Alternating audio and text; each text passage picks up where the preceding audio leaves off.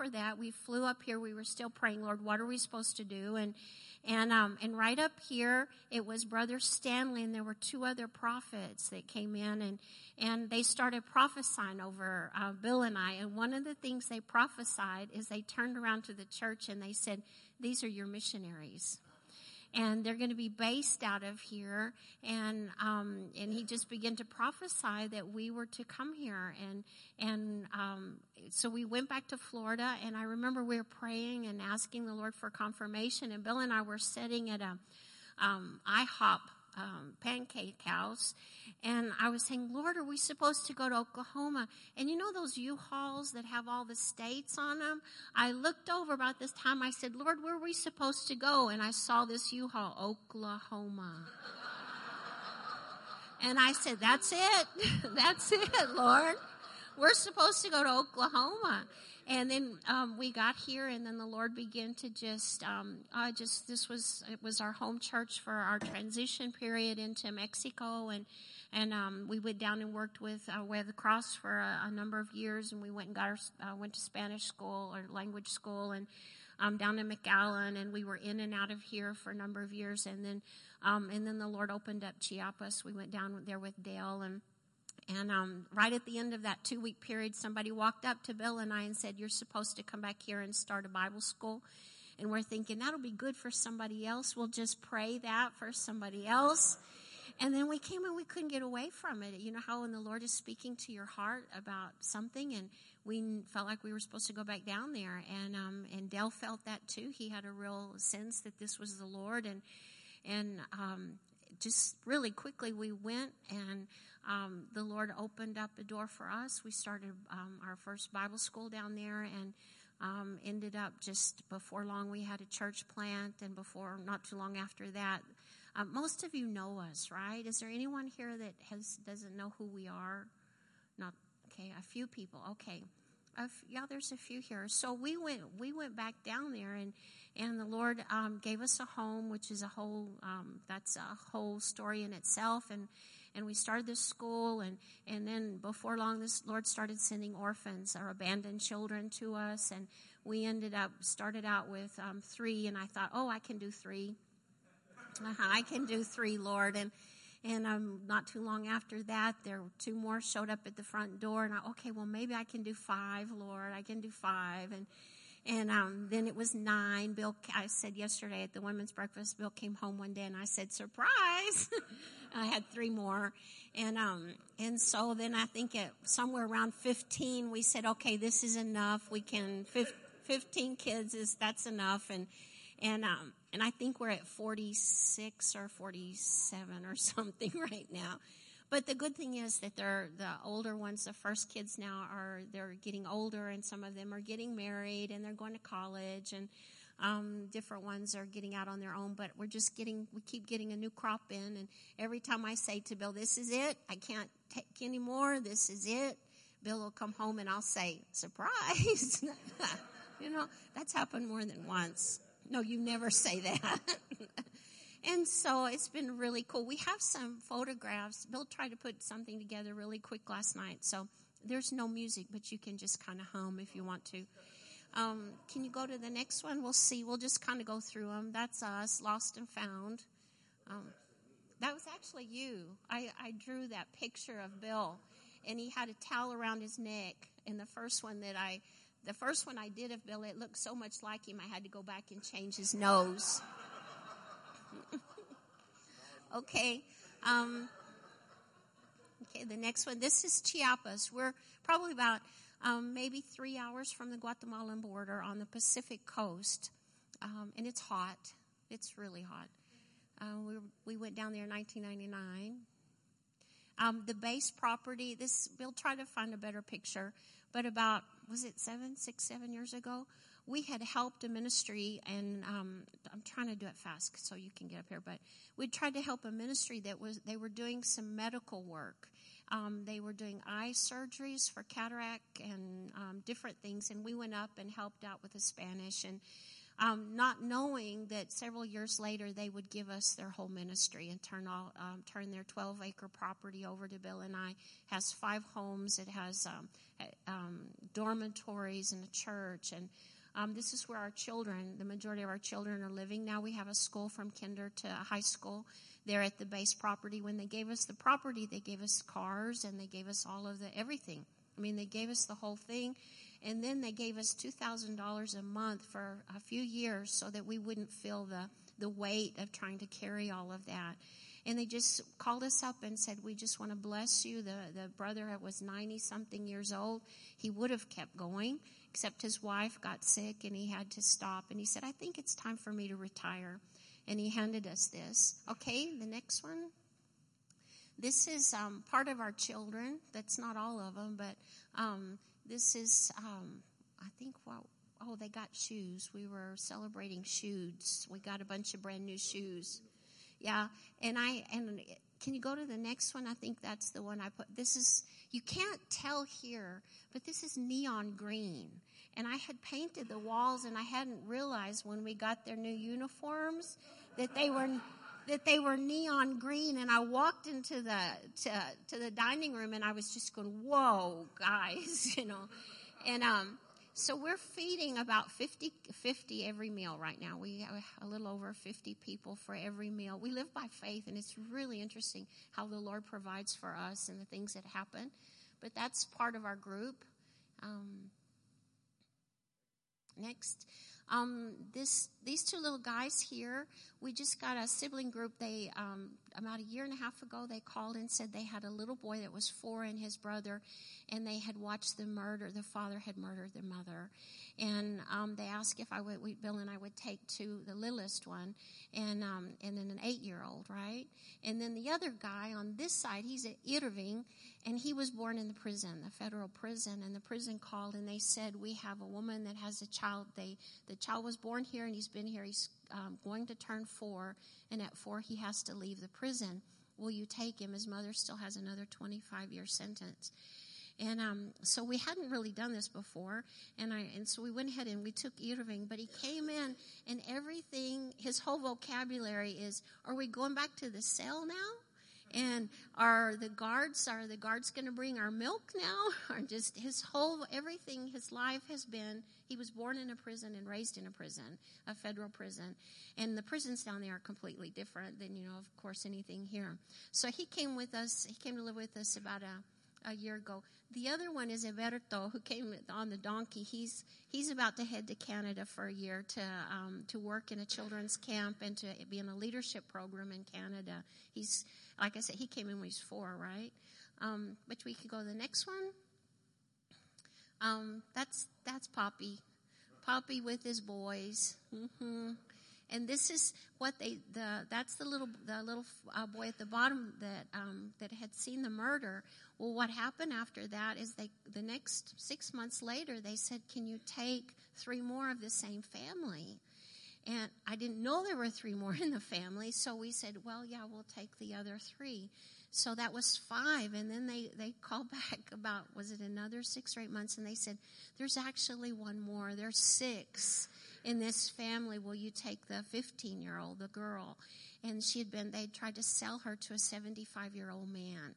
And I said, yeah, bring her. Just bring her on. So we were able to bring the whole family together and they're doing great. They're really, really doing great. And they had, they never been in bed. They had been sleeping on a piece of plastic on a, a dirt floor. Um, didn't have any education. And the little, the 16 year old girl, the one at the top there, she just got through elementary. She's 16, but she got through elementary and we were just rejoicing her, mo- her mother, before she died, had always said, if you can just get education, if you could just get educated. And so we've just been celebrating the fact that they're, they're reading and writing now, and, and the Lord is really blessing them. This is our high school group that just, we got all these guys through high school. Um, they're all um, in, uh, well, how many? It's quite a few of them are heading into college right now. We just put four in a chef school where they'll get a bachelor's degree in culinary sciences. Um, they're well, they're just. I mean, when you think these were little street kids, these were kids that were um, third degree malnourished. They were some of them are on the point of death, and how the Lord's just taken them and done great things. And okay, this is that six. Uh huh. This is a first birthday party one of them's ever had. The family there. Okay, the next one. Um, this is Sandra. Some of you may have met Sandra. Um, she just got her master's in law and she's heading up our administration. And she came to us when she was 15, 16 maybe. She was a dropout in, in um, high school, but in, extremely intelligent. And I said, You argue so well, you need to go to law school. And um, so, and she argued about that. But anyway, she got her she got her BA, and then she went on and got her master's in law. And she's just she's the daughter of my heart. Okay, the next one. That's Pia. Uh, Pia was a German missionary, um, and she's been with us now for six or seven years. We started taking in handicapped kids, um, and I was just petrified. I thought I can take in some of the kids, but I don't know how to deal with. Um, I have an art degree. That's my qualification for any of this. And um, but I just felt it was the Lord to take in these. We found these little kids that were just um, they were abandoned. We have a little girl with one leg, and she was abandoned in a, a store um, on the border of Tapachula. Uh, and they left her laying on the floor in a store, and she was nine days old and born without a femur. And she still had her cord, or, or umbilical cord, when the mother left her laying there in the store.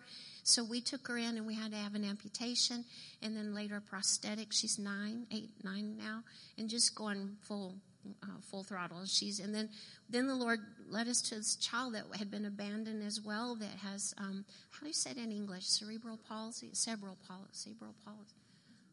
Is that thing? Yeah, that's what she has, and that she was never supposed to walk or she was never supposed to feed herself and all that. And she's doing great. She's um, and she's 12 now. But I didn't know what to do with all of the handicap. We also have another, um, we have a little boy that has Down syndrome. We have other children that have speech impediments and different things. And the Lord sent me this German missionary. And really quick, what she, she was out in the middle of an island in the Pacific coast, and she starts praying, and she says, God, I feel like I'm being called to something different. I would like to go to Mexico, work with orphans on a ranch. And she put Orphans Mexico Ranch, and our web page came up. And she called and she told me that. And I said, Well, the scripture says you need to know those that labor among you. Why don't you come and visit us? And now she's been with us seven or eight years, I don't know. So, and she's so good with all the handicap. And she helps with all the surgeries. We have several children that uh, one mother, she put her one of the children's hands in a frying pan, and she um, ended up with, he ended up with severe um, third degree burns and the loss the loss of the use of his of his hand until we had surgeries. She handled helped handle all the surgeries on that. We have children whose fingers have been broken, where the mother or the father have grabbed and broken their fingers, and then they're never set.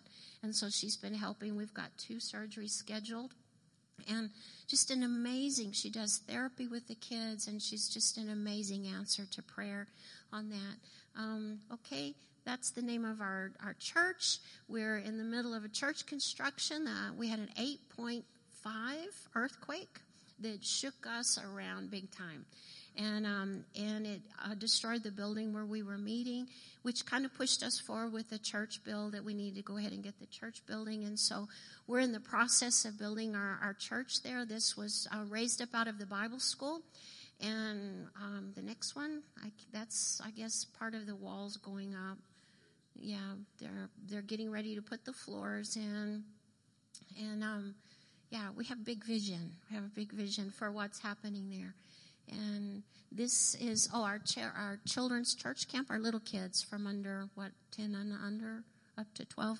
This was just they did a, a church camp, and um, that's the end building of what it's supposed to look like. And um, that's our church congregation, and um, that's Brother Dale preaching at the house in Arriaga. yeah, yay, Dale! And um, we have a Bible school that's going and this is the Bible school. We every Saturday our school runs from nine till f- about two thirty or three o'clock, um, and people just have a hunger for the Word, come in for the Bible school. And our, these are um, some of our teachers that have been raised up through the years there. The Lord started. Um, we um, this last year we've had churches come and they're asking for us to cover them with our association. So this is one pastor that's now under um, our covering. And the next one is I have a tea party with the ladies every year. know, I bring them all in. I said, and they don't, a lot of them don't even know what a tea party is. So I have to explain that. And I said, you can't come if you don't have a hat. and so, um, anyway, this is, it's a mother daughter tea party and they bring their little girls and we just, we have a great time with that. And Bill stuck that picture in there. And, um, this is our bus. We have a bus ministry, our ranch. Dun, dun, dun, dun, dun.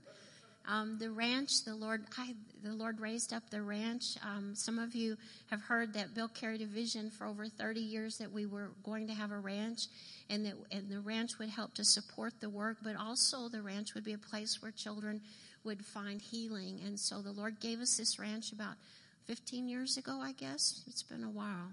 We've and the stories are amazing because everything was paid for in cash, and we never knew how it was going to come or how we are going to pay for anything. Other, we just kept taking a step of faith. And this situation was this the one where the the church, the um, the church tie, the church uh, in Detroit, they sold the church, and we'd already made a commitment, and and they called us and said, "Hey, we just want to give you a tithe," and that paid for the majority of the ranch, and just so many things happen here. We have horses and cows, and and the children they ride, and we have um, rabbits, and we have um, oh, okay, um, we produce products there that we sell for the benefit of the. We have like 40 hives of bees, which has been an interesting thing. As I've seen kids flying down the highway, I mean down the road with the bees after them. Um, we the the government donated to us about um, 1,200, 1,500 fruit trees a few years ago. So we have orchards and we raise limes and we sell limes and um, we also have um, probably dead rabbits. Well, we have a lot of live rabbits. We have maybe 500 or more rabbits at a time there, and we um, we sell rabbits every and we eat rabbit, and um, and it tastes just like chicken, just like chicken. And that's the rabbit barns where we do that. We sell rabbits, processed rabbits to restaurants and stuff to try to help with uh, our finances. And the kids eat it, but we don't tell them they're eating floppy and so the Lord did this huge miracle. I wish I had more time. I know I'm taking Bill's, but there's just so many miracles that happen with people donating animals to us, and and um, we have like our own herds now of, of beef cattle and milk um, milk cattle. I'm, I'm trying to remember my English words, and then we have chicken story and Bill decided that we needed a thousand or so chickens. And, and, um, of course, you know, when you get a thousand chickens, they come in a little, few little boxes and in about three or four weeks, a thousand chickens or a thousand chickens. And, so, and then we have 500 laying hens, I guess, out there. And so we sell, um, we sell eggs and, and we eat eggs. And I tell, I, and eat eggs. And I walk in there, I said, what are we having for breakfast? Huevos. Okay, what are we having for lunch? Pollo. and so, um, but we, we do this is, and, okay, the next one, this is Pia on the horses because, um, this is where our, our teenage boys live out at the ranch and the kids ride horses and have a great time. And, and we go to different uh, events, exposed, and try to get our products out there. So, and then our kids get involved in all of this. And it led to one of our girls. She'll be graduating with a degree in international business um, this month. She graduates from college, um, but the kids get involved. That's the ranch house, and that's um, that's the little boy that was burned. That's Juanito, that one of the, and and then there's just a little video, or that's it. Just push play. I don't have to talk. Huh. Yeah.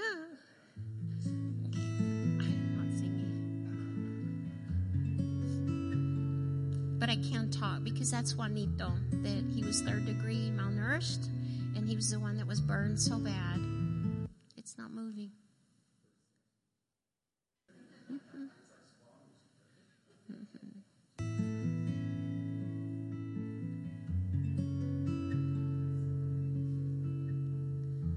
That's Christian. That little guy came, he had been beaten with a cord. Um, extension cord. He was striped like a zebra. That's the little girl with one leg.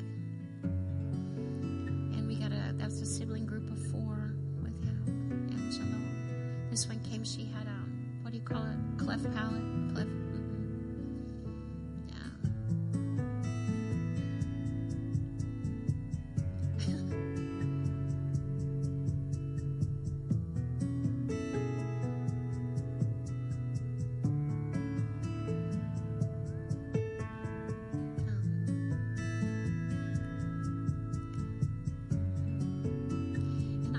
As we're as I'm turning it over to Bill, I felt there was just one scripture to give you that I wanted to share with you, and it's out of um, um, is it Malachi in English? Malachi, um, Malachi three sixteen. And it says, Then they that feared the Lord spoke often one to another, and the Lord hearkened and he heard it. And a book of remembrance was written before him for them that feared the Lord and that thought upon his name. And they shall be mine, saith the Lord of hosts, in that day when I make up my jewels, and I will spare them, as a man spareth his own son that serveth him. Then shall ye return and discern between the righteous and the wicked, between him that serveth God and him that serveth him not. But that first part that it says, then those that feared the Lord spoke often one to another, and the Lord hearkened and he heard it. And a book of remembrance was written before him for them that feared the Lord and thought upon his name. And I was just wanting to leave you with that scripture before I before Bill takes over and just to encourage your heart. You know the the very the, the you talk about the thing you love. And I know the, that for, for Bill and I in the mornings we get up and the very first thing we do, it, well, he makes coffee, thank the Lord.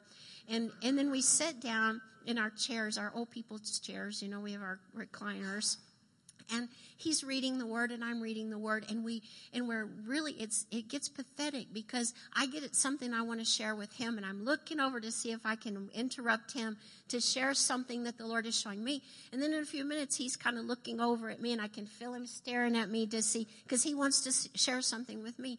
And we talk about the Lord all day long. We're on, we're constantly, our conversation, everything is about Jesus and how we can exalt the Lord with our lives and how we can obey the Lord and what can we, and, and what does He want us to do.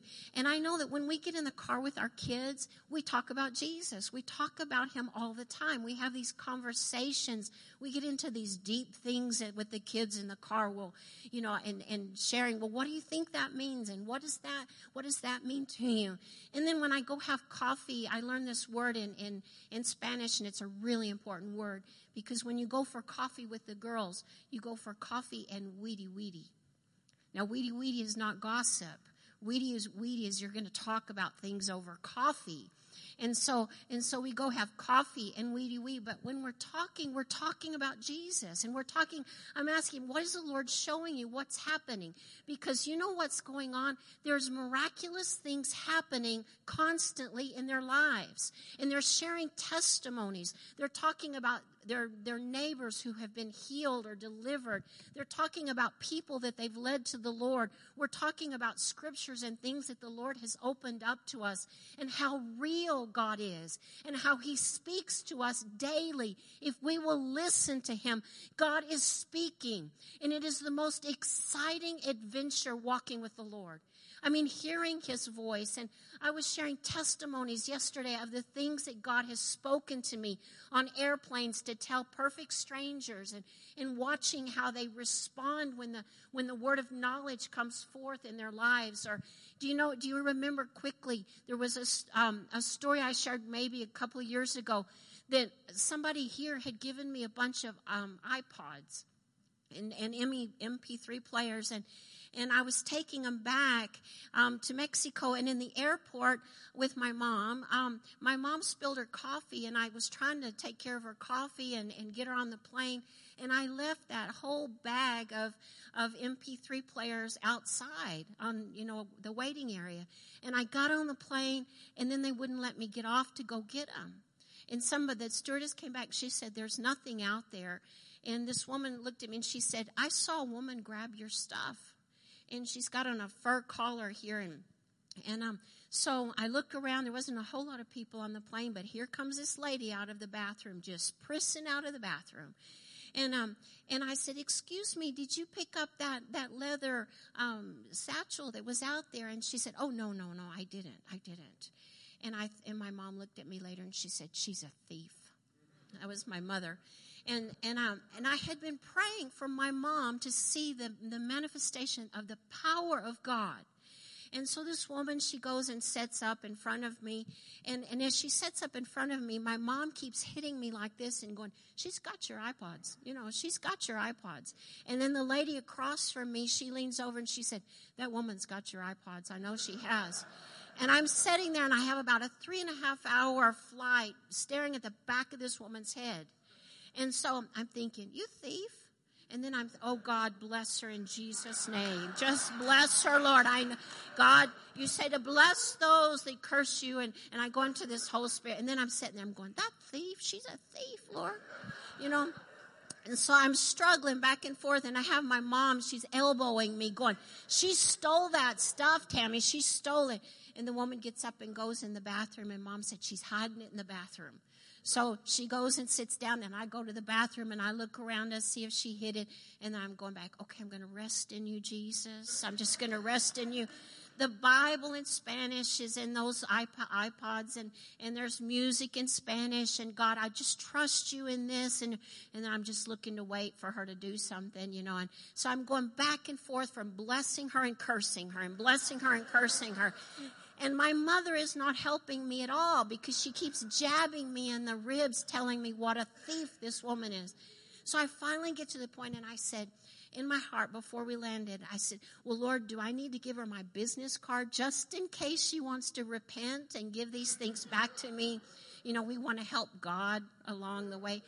And then it was finally a complete surrender. And I said, Lord, you know exactly what you were doing here. You gave those things to me. You can take them away from me. If she's supposed to keep them, in all honesty, and it finally came out of my heart, bless her. Bless her, Lord. I just trust you to do what you want to do with this woman. And so we get off the plane in Mexico City. It's around Christmas time. Thousands and thousands of people, flights going in and out. We have a couple of hours of layover. Finally, I get my mom situated um, at the, the, the gate where we're leaving for Chiapas. And we sat with our back to the wall, and we are the only white people there. I mean, it's like you can't miss us. And so we're sitting there, and all of a sudden, this woman comes pressing in. And she sits down right in front of me, but with her back to me. And she opens up her purse and pulls out my iPod. And before I could even think about it, I stood up, I walked around, and I slid in right beside her. And she started trying to hide that stuff in her purse, and my hand went right in her purse with hers. and I and I pulled it out, and one of them was mine. And Bill had put on the back of mine, you know where the apple is. He, Bill had put, "Tammy, you are the apple of my eye," and so it was mine with my name on. Oh, you're so sweet. And so, so when I pulled it out, I'm looking at it, and it's got my name on it. And she's looking at me like this, and I said, and I began to preach to her. I said, I've been praying for you. I didn't tell her all of the rest of it, but I've been praying for you for the last three and a half hours because I knew that you stole this and it shows me that you're not right with God, that there is something missing in your life. And she was just staring at me and I said, give it all back. And so she started pulling one out at a time and another one. And, and then she left some stuff in there and, and I said, pull it all out. There were three federal agents that walked up or three federal police that walked up and that were standing right over there and I said, You just need to return it all back to me right now. So she started pulling stuff out of her purse. Half of it wasn't even mine. And I said, I don't want that. That's not mine. You have to take care of that with somebody else. But she returned it all. And my mom is sitting there with her eyes like this and she's looking at me. And that woman was going to Chiapas. She got, she had to get on the plane with me. And I mean, she waited till I got on and she was the last one on. And I gave her my card not so that she could steal again, but I said, I, You're going to need, if you need somebody to talk to, because what you've done is you've committed a sin against me and I'm forgiving you for it, but you need to find the Lord. You need to find a relationship with God. I have things happen like this all the time. God wants to be a part of our lives. And He wants us to, when we're walking into Walmart or we're walking into different places in our schools, in our work that, that we have these supernatural encounters with God. He speaks to us and He'll tell us things about people and He will use us. And it is so cool. It is so amazing to participate with the Lord in these things. And I want to just tell you right now, He records when you're talking about Him in your conversations. He's recording it. He's listening for those that fear his name. He's listening to our conversations. Do we talk about him? Do we love him? Are we acknowledging him in everything that we do? Are we developing the love of God in our lives? Are we shining with the light of Jesus Christ and are we the salt of the earth?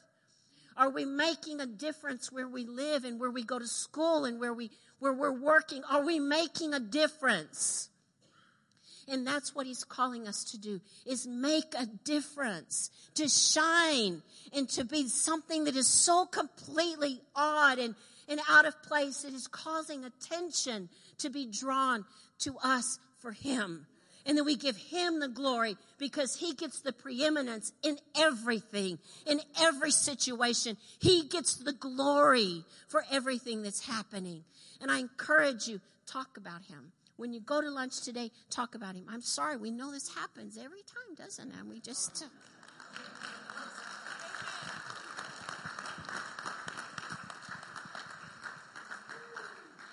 You're dismissed.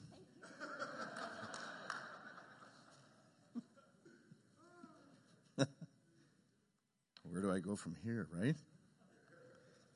Well, this morning when I was actually, I thought I was going. I'm not going to share very long you know, we're lion missionaries. We always say that just to make you feel good. I'm not going to share all day, just a few hours. Um, about two, two days ago, I felt like I knew what God wanted me to share with you. I, I, we really take that seriously. We're not just trying to, um, you know, we're going to have to preach, so let's get something together. And so I, I take it very seriously, and it's sometimes very weighty uh, wanting to know what God wants me to share with you. And so I felt like I had a little bit I wanted to share with you. And so I woke up this morning at 4:30 and I started kind of going over my notes. And um, at, at one point, I felt like I, I lost my peace about the issue. And I, I just kept working the message, you know. And I, I, I kind of read it to, to Tam. And as I read it, I thought, wow, something's not right here. So then I, I, was getting ready, and as I was getting ready in the holy shower room, you know, that's where things take place in the shower. God speaks, you know, you're a captive audience. And with me, I don't need shampoo, so it's a quick thing, you know. And, and I started remembering something that had happened to us when we first um, were thinking about going to Chiapas. Um, we had went down there. We walked around. We prayed. We asked the Lord for confirmation. We said we would need a month of miracles, and we felt peace. And so we were we were leaning in that direction. We started getting all the things that we needed to do to get in order to go down there. Well, we took off from here with a little Isuzu rodeo with everything that would fit in it and a futon mattress tied to the roof. And we got as far as um, Waco. It was in, was it in Waco or in Mexico City? Oh no, this was before we actually left here. We were in a, we were in a conference in Mexico City with a bunch of brothers. And we started telling them that we had been called to Chiapas. And these godly brothers who love us a lot began to sow doubt uh, towards our calling. They said, no, you, we think you miss God. You know, there's a, a guerrilla uprising down in Chiapas. The Zapatistas have taken over San Cristobal and they were like a, uh, the Sandinistas in Nicaragua. And they've, they, there's a lot of violence, there's a lot of checkpoints. No, no, you. And so the more they talked, the more I lost my peace. The more I started questioning God, is this, is this really you? And for like two days during this conference, Tammy and I would talk and we, and we, we were thinking, well, maybe, maybe Chiapas not, it's not the place. And so we had these brothers going, why don't you come up to, to work in uh, Oaxaca? Why don't you come? And they started naming all the places where they were working. And um, I remember laying on the bed one night and just thinking, Lord, I don't, what, what happened? And he spoke to me and he said, go back to where the last place you had peace is. And so I, in my mind, I started going backwards. Okay, I was fine until I came to this conference, and the conference wasn't bad. But I was good until those brothers began to sow doubt into my mind. I was sure that this was God. And the, moment I realized that I had allowed that doubt to steal my peace, the peace came back because I knew. He had confirmed it. I had, I knew we were in the, we were in the right direction. And so that kind of was what happened to me uh, this morning. I was, I was going through my notes. I knew I wanted to share something, but at some point I started overworking the painting. Have you ever seen, have you ever done that? Uh, my wife's an artist. I remember one time she had an assignment and she stayed up all night working this thing, but she overworked it. And it really didn't look that great.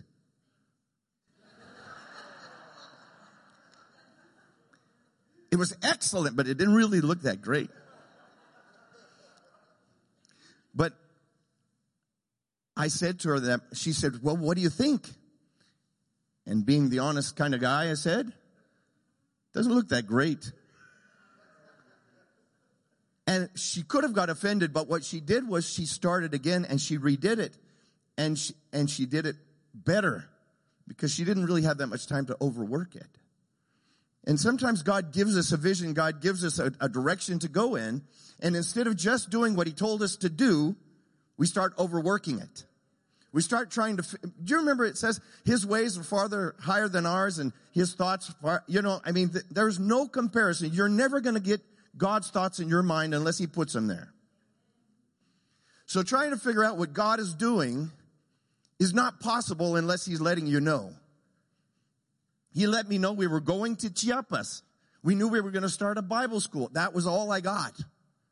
There was no more preview. There was no instruction manual. There was nothing else that we could do. And so, even for some of you guys, you know, you're in a transition right now. The whole church is in this movement. And a lot of you are just trying to figure it out. Don't. Just look to Jesus. It's His church. He loves His church and He'll take care of His church. If you try to figure it out, you're going to get messed up and you're going to lose your peace. And you're going to misdirect what God is doing because you think you know, you know, like it says, there seems the way, a way that seems right to a man, but the end is destruction. So sometimes just say, you know what?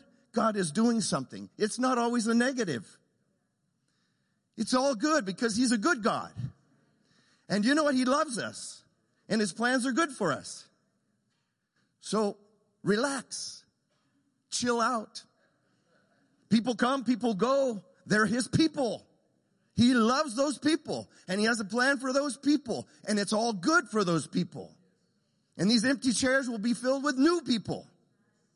Amen. so anyway, I was, I was in the shower and I, I just heard him tell me that I was just adding way too much to what he wanted to share. And I think this is what he wanted me to share. The simplicity of being obedient. I mean, I talked to CJ and Lisa. You know, they've heard and they're obeying at the point they know to obey. Do they know what's in front of them? Absolutely not. That's not a walk of faith. If I knew what was going to happen in Chiapas, I would have never went down there.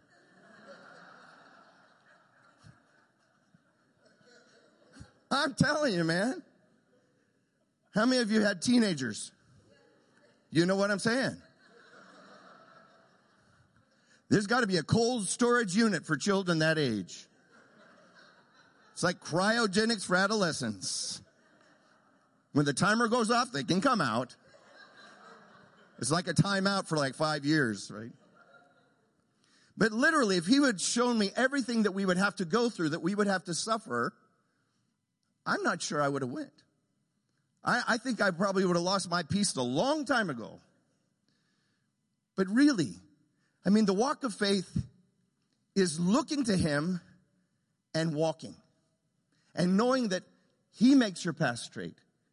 He has a, you know, He doesn't have a plan just for a few of us. We have this idea that He has the big plan for some of us because we're like braver. Ha! I think we're just maybe crazy.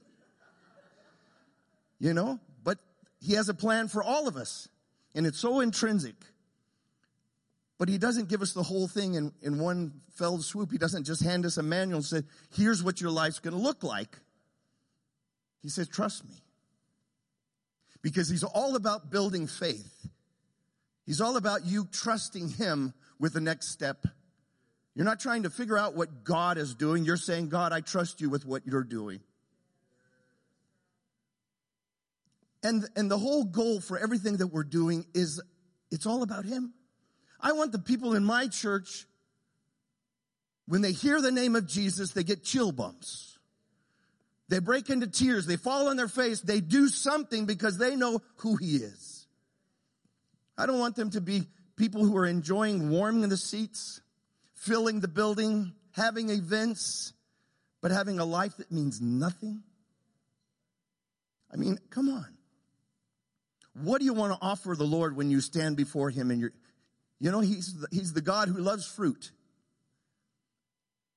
What kind of, what, what's in your basket? Anyway, I'm not going any further with that. what's in your basket? All right. Well, you know, see, I'm right on time if you guys want to get out now, but suck it up, buttercup. This ain't about you.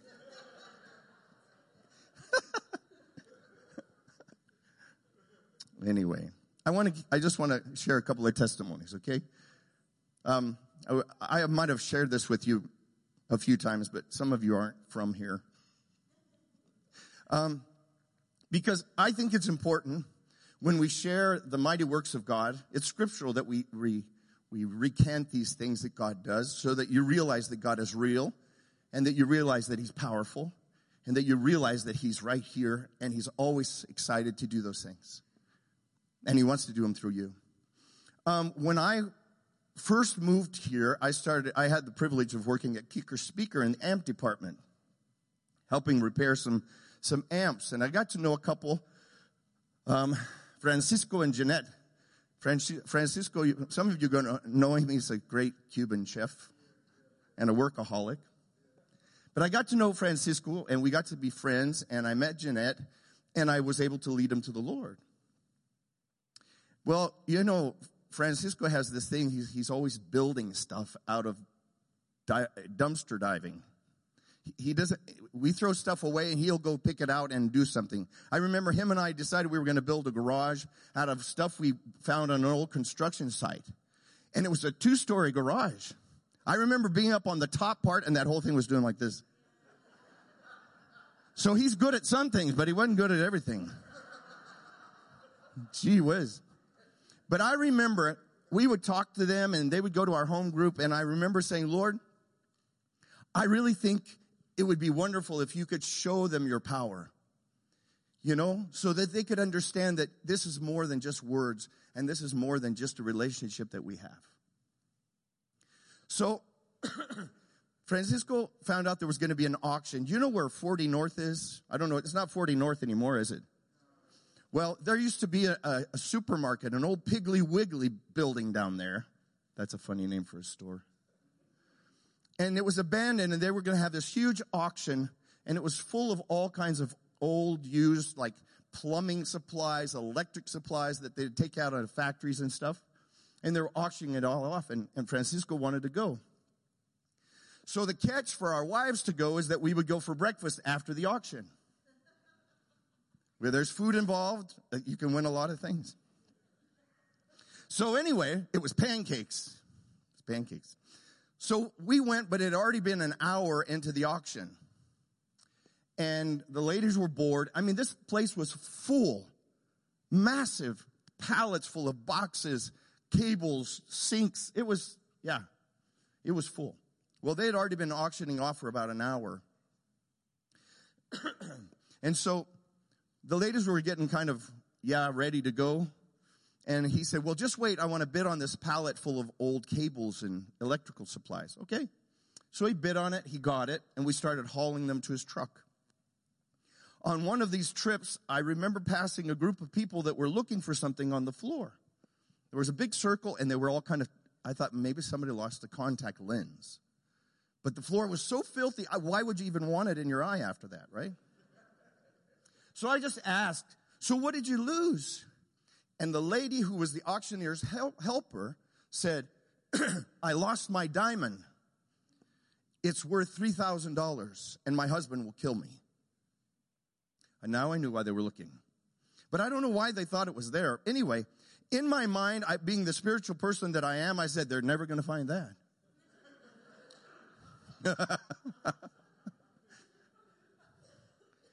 so, but as I'm coming back, and I'm telling you, this was not my plan. I wasn't praying. I wasn't even thinking about it. This is how much God loves us. I walked by a, a pallet. There was a box here, and I felt like He said to me, It's in the box. I mean, it was that clear. It wasn't audible, but it was that clear. I stopped. I started taking, it was like old extension cords that had been used, right? I mean, old and used. I guess that works. So I started taking them all out. And somebody had already bought that thing. So if they would have caught me, they would have thought I was stealing their stuff, right? I get to the bottom and I'm looking at a bunch of garbage. You know, dirt and glass.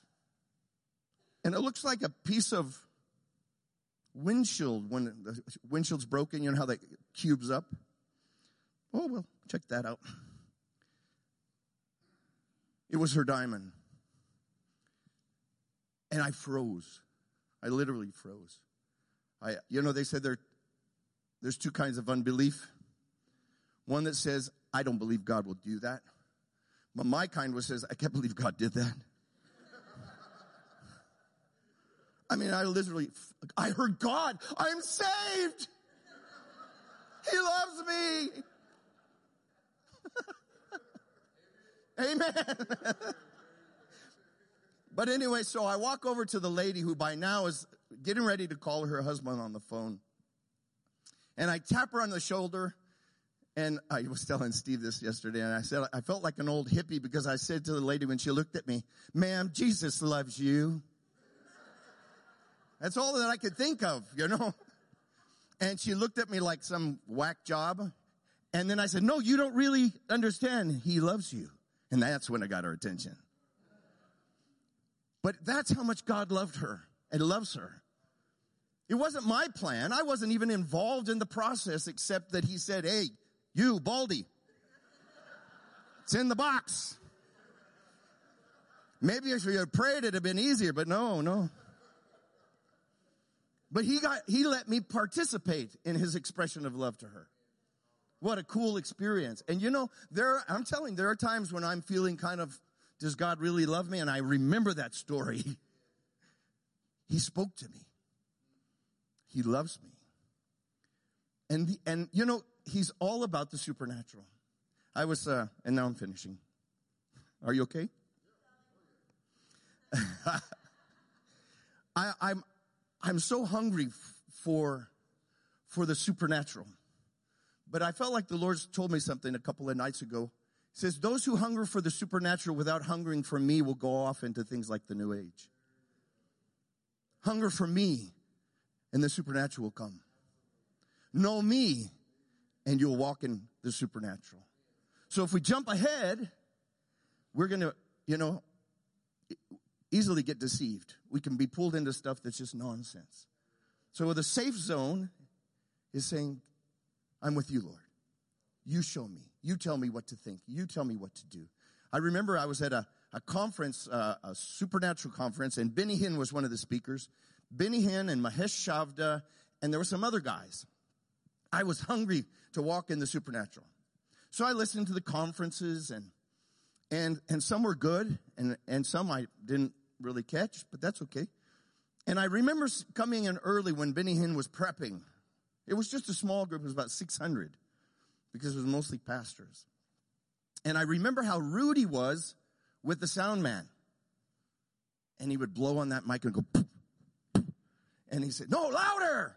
I want him to feel it. And so I was just sitting there, oh, but my, my mind, I was saying, God, please help me. I don't want to, I don't want to gr- be critical. I don't, I don't want to judge your child. So I was, I was really just having a struggle. And I remember thinking, Lord, t- tell me what to think. I don't want to sin. Sometimes we mess up because we think that our opinion is the right opinion.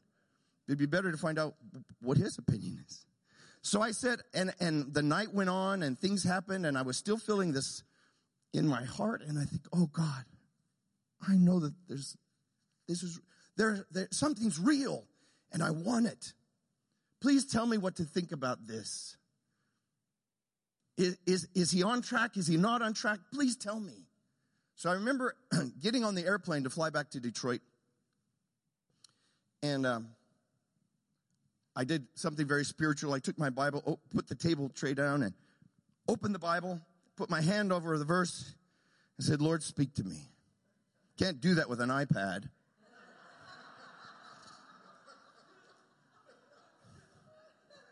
that stings, right? You try to do it and you're going, okay, okay. Speak, speak, speak. Recharging. but I remember I heard a voice in my mind before I looked at the scripture. And it's the, the scripture said when Jesus was, the disciples uh, heard that these guys were casting out devils and they said, you know, should we correct them or something? And he said, if they're not against us, they're for us. And, and I thought, oh, that's just me. I lifted up my hand and it said, and if they're not against us, therefore, and he settled it. I was okay. I, I knew God's opinion about what was going on and I could be okay with that. And it was that easy. It was that easy. He loves to speak to us. He loves to teach us. He loves to lead us. Yes, dear, and she wants to tell you the rest of the story. And noon will be here soon. You can come.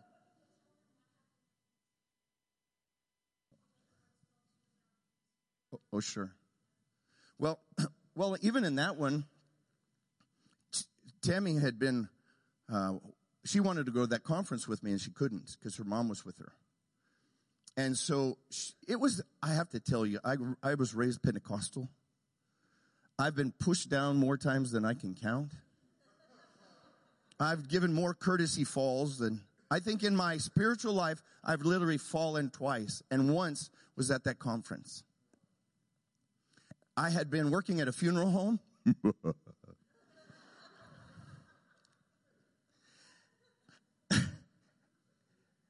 and I had been struggling with heaviness.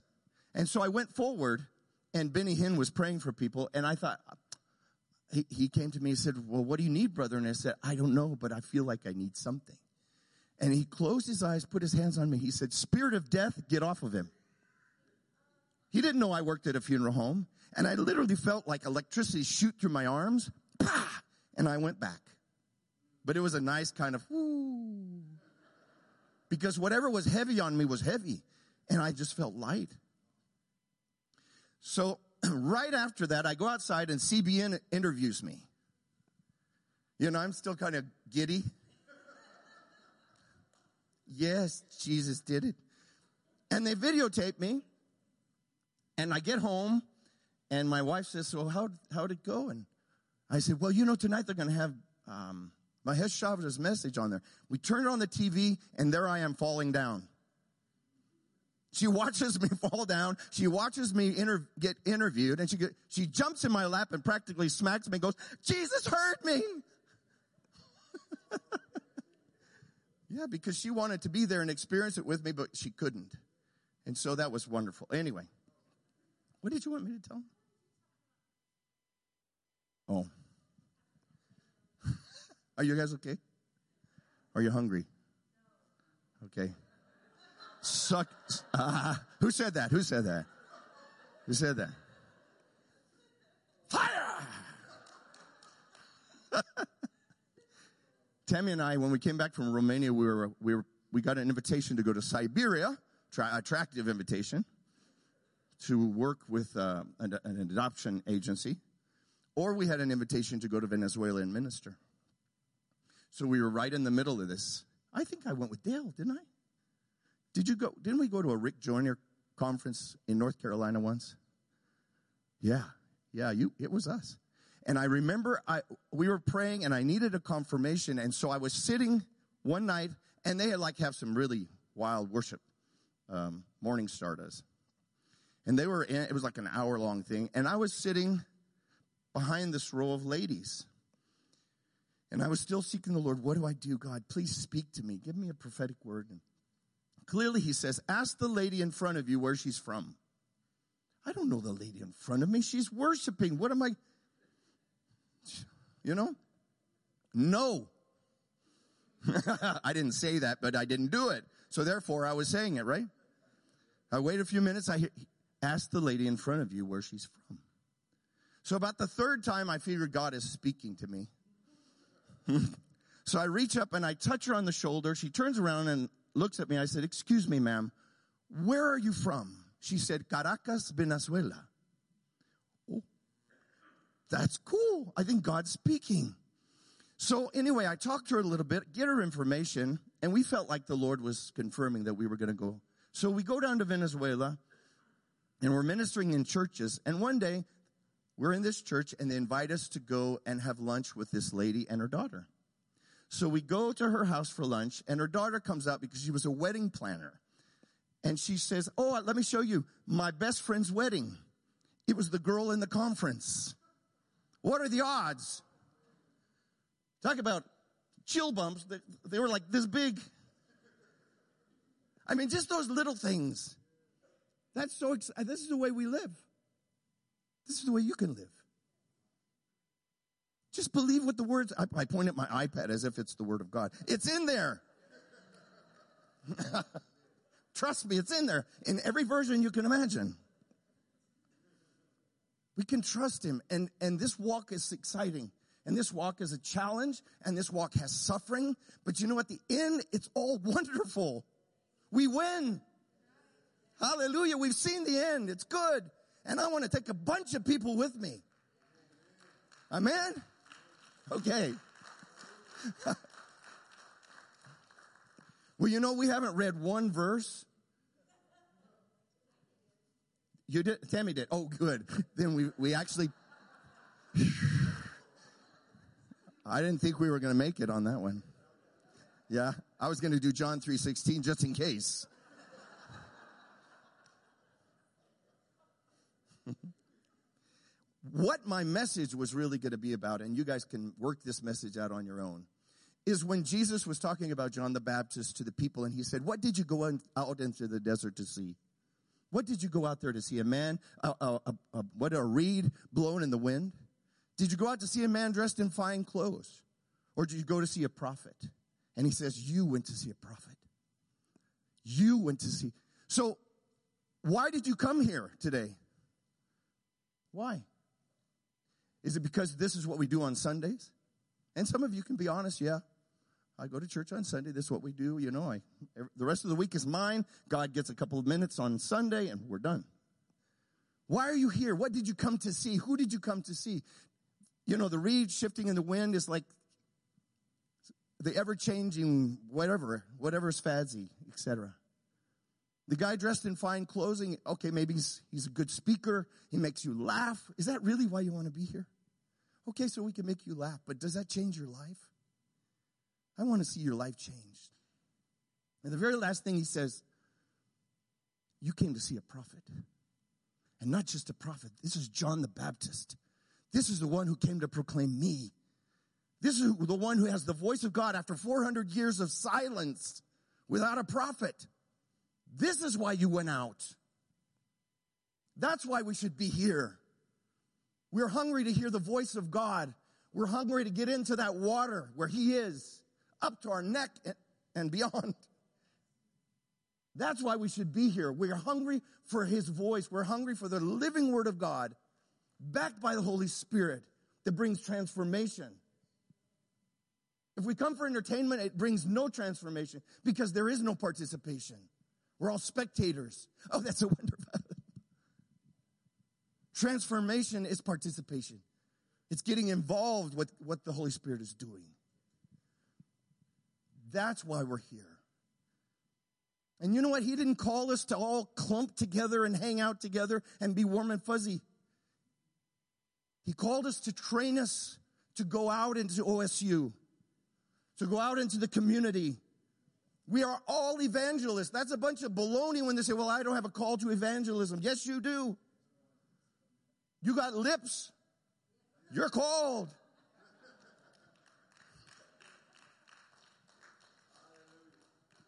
He'll put the words in your mouth. You just need to walk. Just obey. And sometimes, you know what? You're going to do dumb stuff. And it's okay. At least you're doing stuff. You got a lot of people criticizing you. They aren't doing a thing. And they're good at it. So I want to encourage you. I want to encourage you that he has this thing all planned out. That diamond, he knew exactly where it was. He knew exactly what he wanted to do and with whom he wanted to do it. That girl from Venezuela, he knew it was all planned out. There's no oops, no surprise. So be encouraged. Whatever this church is going through, God is not surprised. And He's right in the middle of it, and He's going to make a wonderful thing out of it. Amen? Okay, please stand up.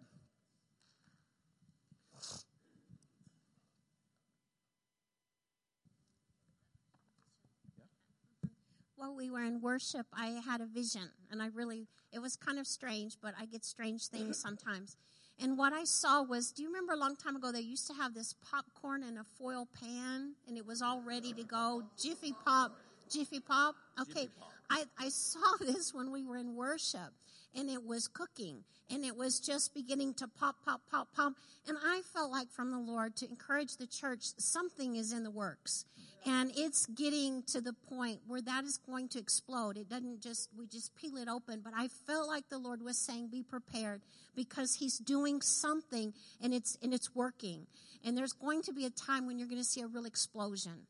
Um, maybe popcorn, but I don't know. You're going to see something. And I really felt that you need to move into this next phase of what's happening in the church with the great anticipation.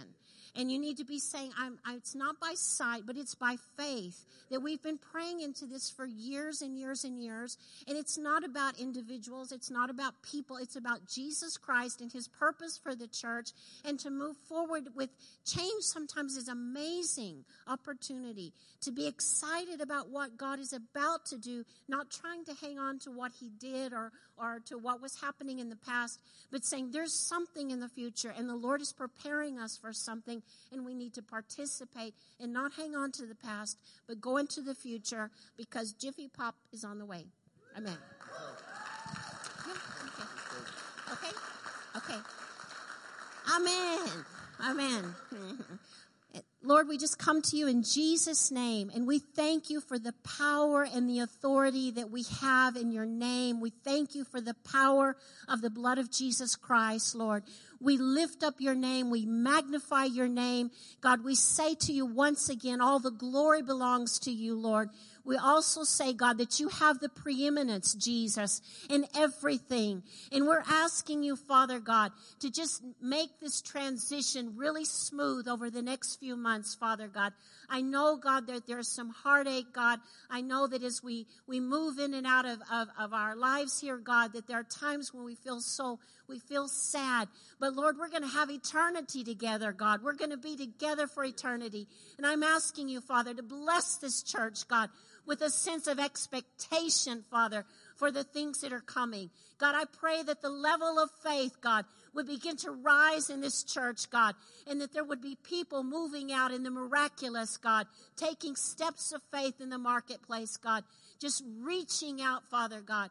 God, I again, Lord, help that sense of expectation, Father, to rise in the church, God, and that faith, God, would arise, God, that the enemies would be scattered, Father God, and there would be a great inflow, God, of new believers into this church in the name of Jesus Christ.